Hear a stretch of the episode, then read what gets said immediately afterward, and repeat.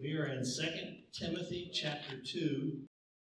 We'll start at verse 16 and go through the remainder of the chapter. When we finished up last week, basically, Paul was telling Timothy that you need to stay focused. How many sometimes struggle staying focused in your life or in your job, right? It's important, and that's what Paul is telling Timothy. Stay focused. What did we say last week? Keep the main thing uh, the main thing, right? And so that's kind of what they, uh, Timothy and Paul, uh, in this conversation, this letter to Timothy, uh, that's kind of where, where we ended last week. So, and there's a price for not staying focused.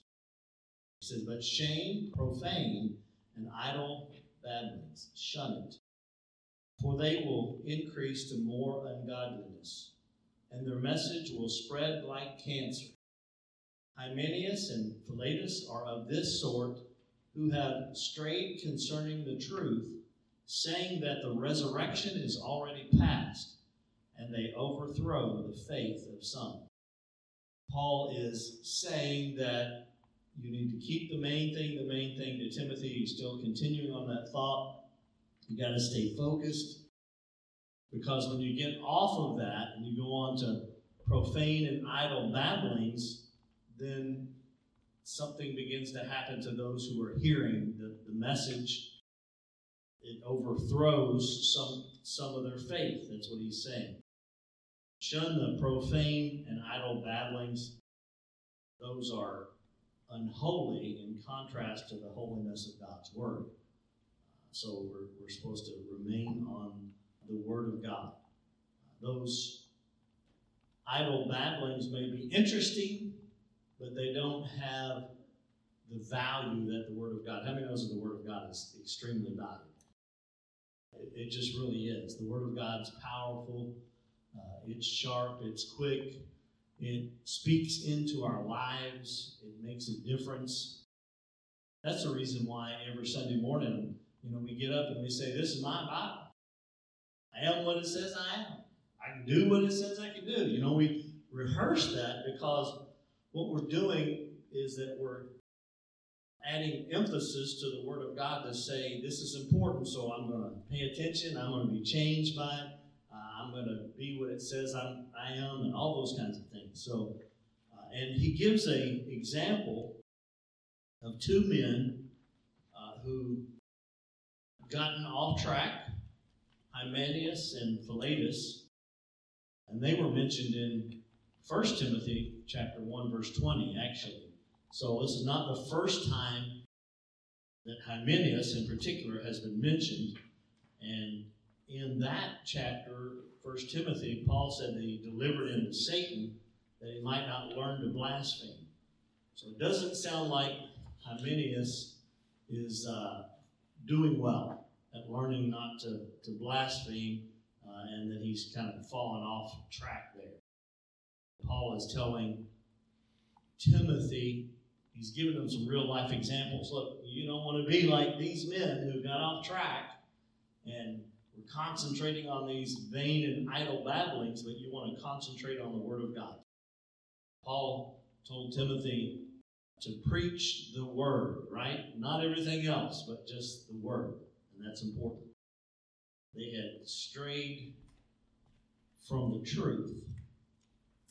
So if somebody strayed from the truth, that means initially they were in the truth, listening to the truth and a part of the truth. But here they had uh, strayed from the truth, uh, from that correct position. I mean, it knows that the Word of God is kind of like a, a compass to us. But no matter how you flip or turn a compass, it always points which way? North, right? It says it's called true north. Uh, so it's important that we stay with the truth, and the truth is, is God's word. And so, what in particular were they saying that was incorrect? It was not the truth. They're saying something about the resurrection. What were they saying about the? It already happened. They're not talking about the resurrection of Christ because That did happen, right? And that's the promise that we will be resurrected. What he's talking about is the day of the Lord when the Lord returns. By the way, that's in First Thessalonians, where it talks about when the Lord returns, and he says, Don't worry about those who have died, because you're not going to go before them. But the dead in Christ will rise first, and then those who remain will be caught up to meet them. Uh, so he's talking about that day of the Lord and that particular resurrection of the dead. Those who have known Christ as their Savior, and then when Christ returns, they'll be raised. I talked to a young man the other day in Kroger, and he was trying to show me that you know we the, the, the tribulation had already taken place, and that uh, you know we were in the millennium. And I said, Well, I read my Bible pretty closely, and I think it'd be a lot worse than it is right now if we already went through the tribulation. It's continuing to get worse, though, right? Uh, so it's interesting. They were saying it's already passed.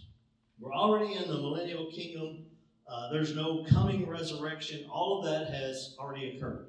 That's what they're saying. And because of that, imagine what that would be due to young Christians who hadn't studied the Word and hadn't been taught and hadn't been discipled. Get them off track, right? And, well, if it's already happened, why, do I need Jesus, right? We're already in the millennium, if that was true, right? Uh, it's not, but if that was true. And so it says that the result of that was that some of their, there was overthrow of the faith of some. Uh, so some were not trusting in the Lord. They thought it was too late, the Lord had already returned, that, you know, all those kinds of things. And so uh, it's an error, a belief and a strange one, and it abandons what Jesus had taught. Let's read verse 19. Nevertheless, the solid foundation of God stands. That's some good news. God is solid. He is founded. You can trust in Him. He's not wishy washy, back and forth. There's a solid foundation of God that stands. Having this seal, the Lord knows those who are His, and let everyone who names the name of Christ depart from iniquity. Solid foundation, even if the enemy might attack, even though there may be a tide of deception in the world, those who know the Lord there's a strong foundation for us, right? Uh, it's important for us. And there's two things it says are seals of the solid foundation of God. Number one, the Lord knows those who are His. You can find, if you wanted to go look at Numbers chapter 16, verse 5, you would see a similar phrase there. The Lord knows those who are His. We, we are His children. We are His ones that he loved and has saved. And then, secondly, there it says, Let everyone who names the name of Christ depart from iniquity. So when you get saved, when you know the Lord, it's not licensed to live however you want to. There's no license here. It's not saying just go out and do whatever you want to. It's saying depart from iniquity. Iniquity is a sinful lifestyle. The Lord forgives us of our sins and of our iniquities. The Lord knows those who are His, but we don't always. Do we? Who judges that? He does, right? It's a good thing that I'm not the judge because uh, we may rule some out that the Lord would say are in. And we may, you know, say some are in that the Lord might rule out because we don't know people's heart, do we? You know, it's just the Lord that knows that. We can know for ourselves. Did you know you can know that you're saved? Romans 8 16, which we didn't, it was not too long ago that we studied this, says, The Spirit Himself bears witness with our spirit that we're children of God. So you can have this internal witness, which is the Holy Spirit inside of you, that lets you know that you're a child of God. Have, have you ever met somebody when you ask them if they're saved? Well, well, I think so, hope so, maybe so. But that's not what the Bible says, right? We can know. There's a witness. The Holy Spirit is a witness. It, it gives us a knowledge that we are God's children. God's not sitting up there in heaven going, I wonder if this one will be saved or that one won't be. God knows. Amen? He knows those who are His. We, as His children, are told to depart from iniquity. What does that look like? How do you depart from iniquity? Don't do the things you used to do. Okay, what else? Having your life down under the blood of Christ, obviously. But that means that is it does take some action on our part. Now, God's blood covers it, but then we shouldn't go places that we shouldn't and do things that we shouldn't, right? Because we're supposed to depart from that. The, the Holy Spirit leads us, guides us, teaches us, and I believe convicts us whenever we do wrong. You know, we talk about the convicting power of the Holy Spirit, and many times we think that it's just for sinners, but it's not. The Holy Spirit is convicting us of what we haven't done or should do. You know, you can, can commit sin by, by committing or omitting to do something. There's a solid foundation of God. It's standing, He's not changing. That's kind of the comparison contrast that's going on in this chapter. As he said, hey, Hymenaeus, Melanus, yes. They're an example of those who didn't stay focused, but now when you trust in the Lord, he is the same. I mean, knows that he's the same yesterday, today, forever. There's a sure foundation uh, of the Lord. Let's look at verse 20 and 21. Talking about vessels of honor, vessels of dishonor. But in a great house, there are not only vessels of gold and silver, but also of wood and clay. Some for honor and some for dishonor. Therefore, if anyone cleanses himself from the latter, he will be a, vessel for honor, sanctified and useful for the master, prepared for every good work. In every great house, it says, there are vessels of gold and silver, also vessels of wood and clay. So, how many knows the difference, right?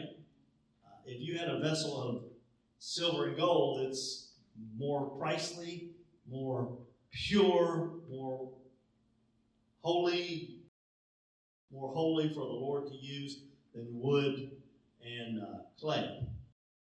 These vessels of gold and silver, some of them are used for honor, and some are for wooden clay, some are for dishonor. In the Jewish home, they have pots some of those are used for cooking and clean water, and then some are used to put in refuse or trash and to throw it out, right? Or water that has been used, right? Maybe water you've washed your hands in uh, that might be dirty. Uh, and so he's making a comparison here, and he's saying that some of those are useful in the house, around the table, serve, you know, to serve the house, and some are not vessels of honor, they're vessels of dishonor. Again, a process here that we need to cleanse ourselves. Cleansing so that we can serve the Lord. What does that mean? How do you cleanse yourself to serve the Lord? Repent? Yeah, absolutely. Ask for forgiveness, obviously, yes. How else do you do it? Absolutely. it is with His help, but we still have some responsibility here, right? Because it says cleanse yourself. See, God does a cleansing for our sins. We can clean up our sins, right? What can we do? We can turn them over to the Lord. We can begin to live right. We can avoid or turn away from. But there's also just, you know, it's not this general cleansing, but a self cleansing that's for service. I remember in the Old Testament it says, those who have a have clean hands and a pure heart can approach God's holy city. So there, there's, there's something here. I think there's avoidance of going places and doing things. You know in the Old Testament that if a if a priest was around a dead person, they were considered unclean? All kinds of things about clean and unclean. So there is this responsibility as well uh, for us, as well as the, this general cleansing from our sin that God does for us. Uh, you know, how, what does that look like? How do we how do we do that? How do we abstain from things that God uh, that would maybe make us not fit, or at least for a time, to serve the Lord? How, how, are we doing those? She said they, they override yes, their conscience. And they get a condition like what the Bible talks about, about having a seared conscience. In other words, uh, we've allowed that particular sin to continue and continue and continue, and then it's like having a callus there where we're not even understanding necessarily. I, I, I think we still have an understanding, but there's just a callousness to this where it's like, eh, I've done this before, you know. But we want to be, no matter uh, what, we want to be sanctified and useful. What does the word sanctified mean? Separated, set apart. Back back a few years ago, when I was a kid, everybody would stand up and testify, and they'd say, "Thank God I'm saved and sanctified, filled with the Holy Ghost." How many remember that? There is a work of sanctification. And what does sanctification look like? Sanctification is both instantaneous and a process. So when you get saved, God sanctifies you, which makes you right before Him, but yet then He continues to work to make you what He wants you to be. And so that, that's this process of uh, sanctification, which is making you useful for the Lord. It's setting you apart. It's preparing you, as it says here, for every good work. Not that any of us ever become perfect, but when you first get saved, uh, if you were to use the analogy of like a, a carpenter might, you might be a little rough around the edges, right? But God begins to sanctify begins to change you and develop you and make you useful for his kingdom. That does not mean that you are better than somebody else, right? It means God's still working on them and he's still working on you. Remember that little song that said, He's still working on me to make me what I ought to be? Took him just a week to make the moon and the stars, the sun and the earth, Jupiter and Mars, but he's still working on me. I don't know that's a great song because it sure says that we're awful stubborn if it's taking God that long to work on us. But God is, has a sanctifying work that He's doing for us. He's preparing us to serve in His kingdom. No, He did not. He said, Let it be, and they were there, right? Let's skip down to verse 22, 23. I believe we see a little bit here of what Paul is talking about about how to cleanse yourself. A little bit. Flee also youthful lusts, but pursue righteousness, faith, love, peace with those who call on the Lord out of a pure heart.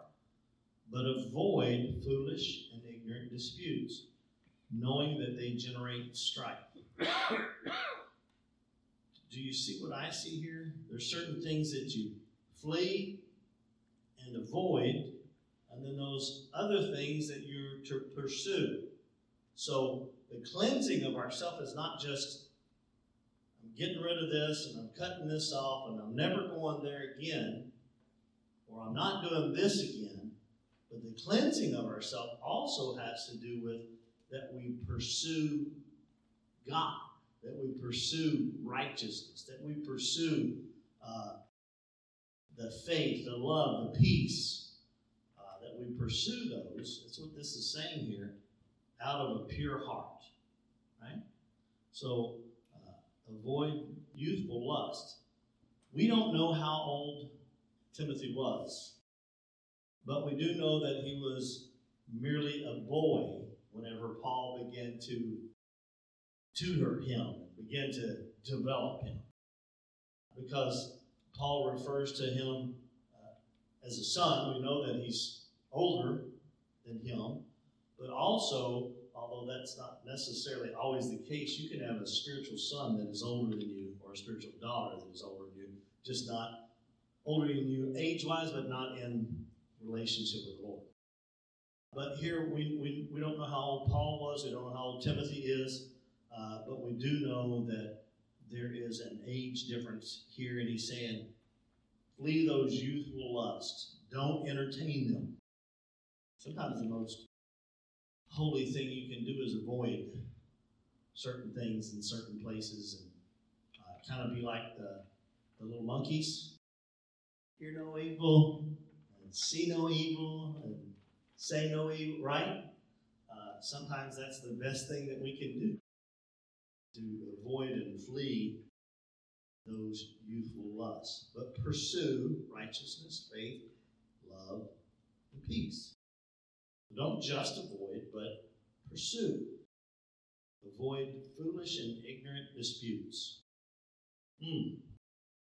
You ever been around somebody that just likes to argue? And the answers don't really even mean anything. I mean, some people just like to argue and dispute about things that have no real value. That's the truth. He's saying, Timothy, don't do that. Don't get caught up in that. Why? It's not a godly thing and causes strife, causes stress, distracting, right? Here, uh, uh this whole chapter is really Paul saying, Timothy, you got to stay focused. Don't look at vain and idle babblings. Don't pursue youthful lusts. Don't listen to all those disputes and everything, but stay focused. I think this is an awesome message for us right now. I mean, there are so many things that you can get distracted by. And, it is harder than it sounds. Yeah, it's not that easy. This world is distracting and crazy, and uh, we're seeing stuff that we haven't seen ever.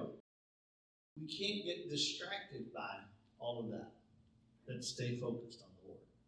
And we do that by pursuing God and those godly characteristics that He gives to us. Some of those are fruits of the Spirit. Love is one of those fruits of the Spirit. Uh, so we're to pursue God. Don't uh, participate in ignorant disputes. A lot of people just just distracting. So you gotta you gotta learn who to listen to and who not to listen to. Look at verses 24 through 26. So, what kind of attitude can God use? What kind of attitude do you want to have in order for God uh, to use you? So it says, And as a servant of the Lord, and a servant of the Lord, must not quarrel. What does that mean? Don't fight. Don't bicker. Don't argue. Right? Don't quarrel, but be gentle to all. Able to teach, patient. Whew, that's a hard word right there? Patient, in humility, correcting those who are in opposition. So it doesn't say just listen to everything and don't do anything. There is does come a time that we humbly oppose incorrect teaching or in people who are trying to do something that's incorrect. If God perhaps will grant them repentance, so that they may know the truth, that they may come to their senses and escape the snare of the devil, having been taken captive by him to do his will. So, these are all attributes or things that are attitudes that we're to have in order to be useful to the Lord. We're to not be quarrelsome, but gentle. That means we're not looking for an argument. We're not looking for a fight. I tell you what, sometimes you open up Facebook and that's all you see is fights. I mean, it's just crazy. And I guarantee you, some of those people would not say those things in person with that person in front of them. So we're not to be quarrelsome, but gentle. We're to be like doves. We're to be peaceful, gentle,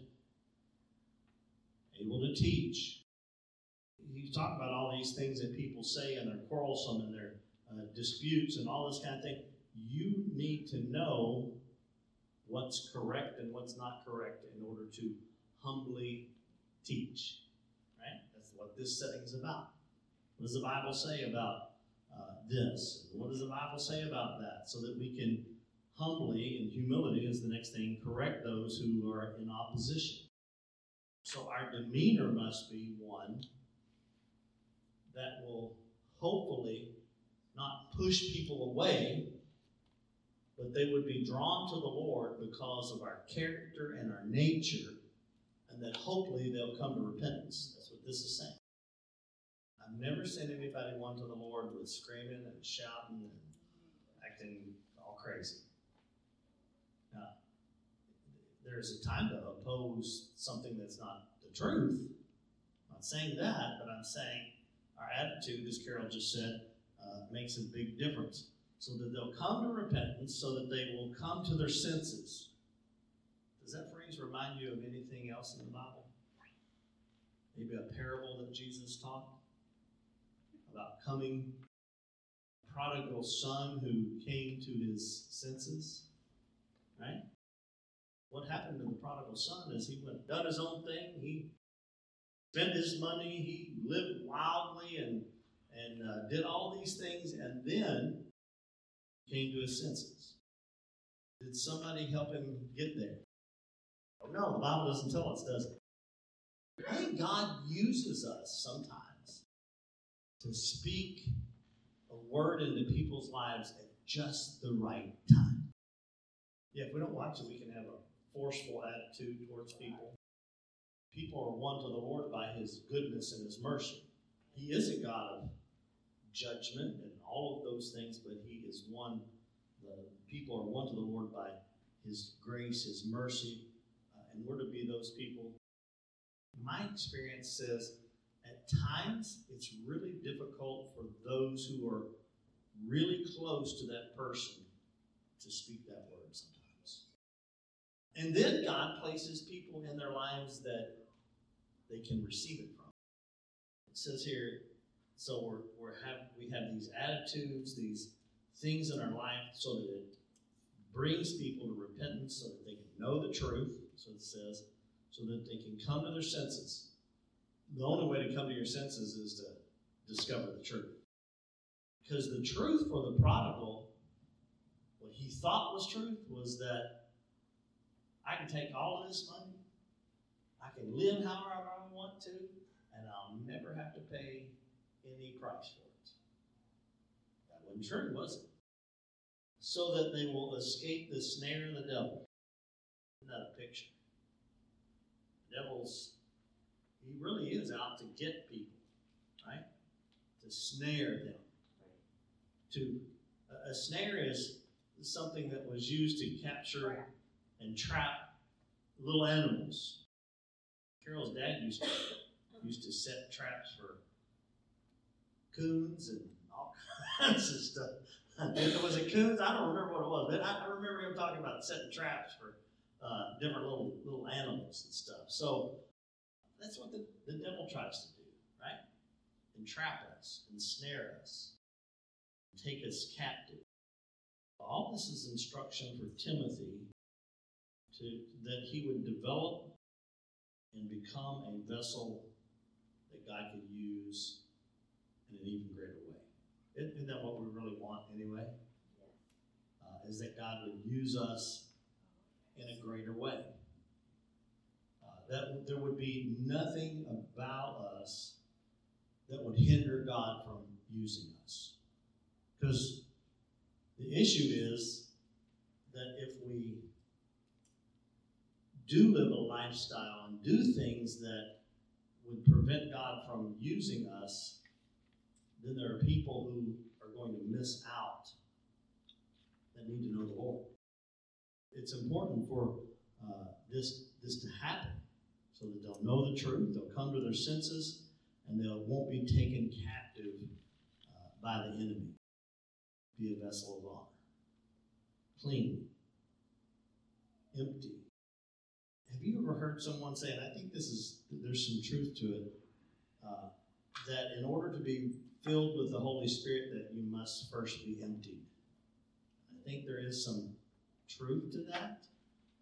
Uh, and these, uh, to be a vessel of honor, one that the Holy Spirit would come into us and that we would, He would work with us and, and, and do all of these things that we must not be full of the world and all of its mentalities and all of its systems, but be cleaned by the Lord. You don't hear a lot about living a clean life anymore. But I think we need to. We need to live a clean life. Because people see it, but most of all, we want to be usable by the Lord. So, would you use a dirty plate in your house to serve a guest? Not on purpose, would you? You wouldn't use a dirty fork? Here, it's, it's good. I, I licked it off. You wouldn't use a, something that wasn't clean, would you? Right? How much more the Lord wants to, us to be clean vessels, vessels of honor, vessels that He can use us for His kingdom uh, and help people to escape the trap of the devil. More about the internal than the external. Though I do think there are some standards that ought to keep from an external standpoint, uh, but uh, it's more about the internal, the character and the nature. That's what distinguishes between a vessel of honor that can be used and a vessel of dishonor that, that the Lord won't use. All right, let's look at these questions real quick. So, according to question 1, verse 17, how do profane and idle babblings spread? Like a cancer. That's pretty fast, isn't it? Question 2, according to verse 18, why, or not why, but what did Hymenaeus and Philetus say had already passed? The resurrection. Question 3, hopefully you found this, verse 19. What two seals form the solid foundation of God? The Lord knows those who are His, and then let every one who names the name of the Lord of Christ depart from iniquity. Question 4, verse 21. What kind of vessel is sanctified and useful? A vessel of honor, right? Question 5, according to verse 22 and 23. We are to cleanse ourselves by fleeing youthful lust and avoiding foolish and ignorant disputes. Correct. In cleansing ourselves, what are we to pursue? Righteousness, faith, love, peace. Question seven. What characteristics does the servant of the Lord have? According to verse 24 25. Not quarrelsome, gentle, able to teach, patient, humble. Question 8, according to verse 25 and 26. What is the goal of correcting those in opposition to the gospel? so that they will what? Come to their senses, and then they'll repent and escape from the devil, right?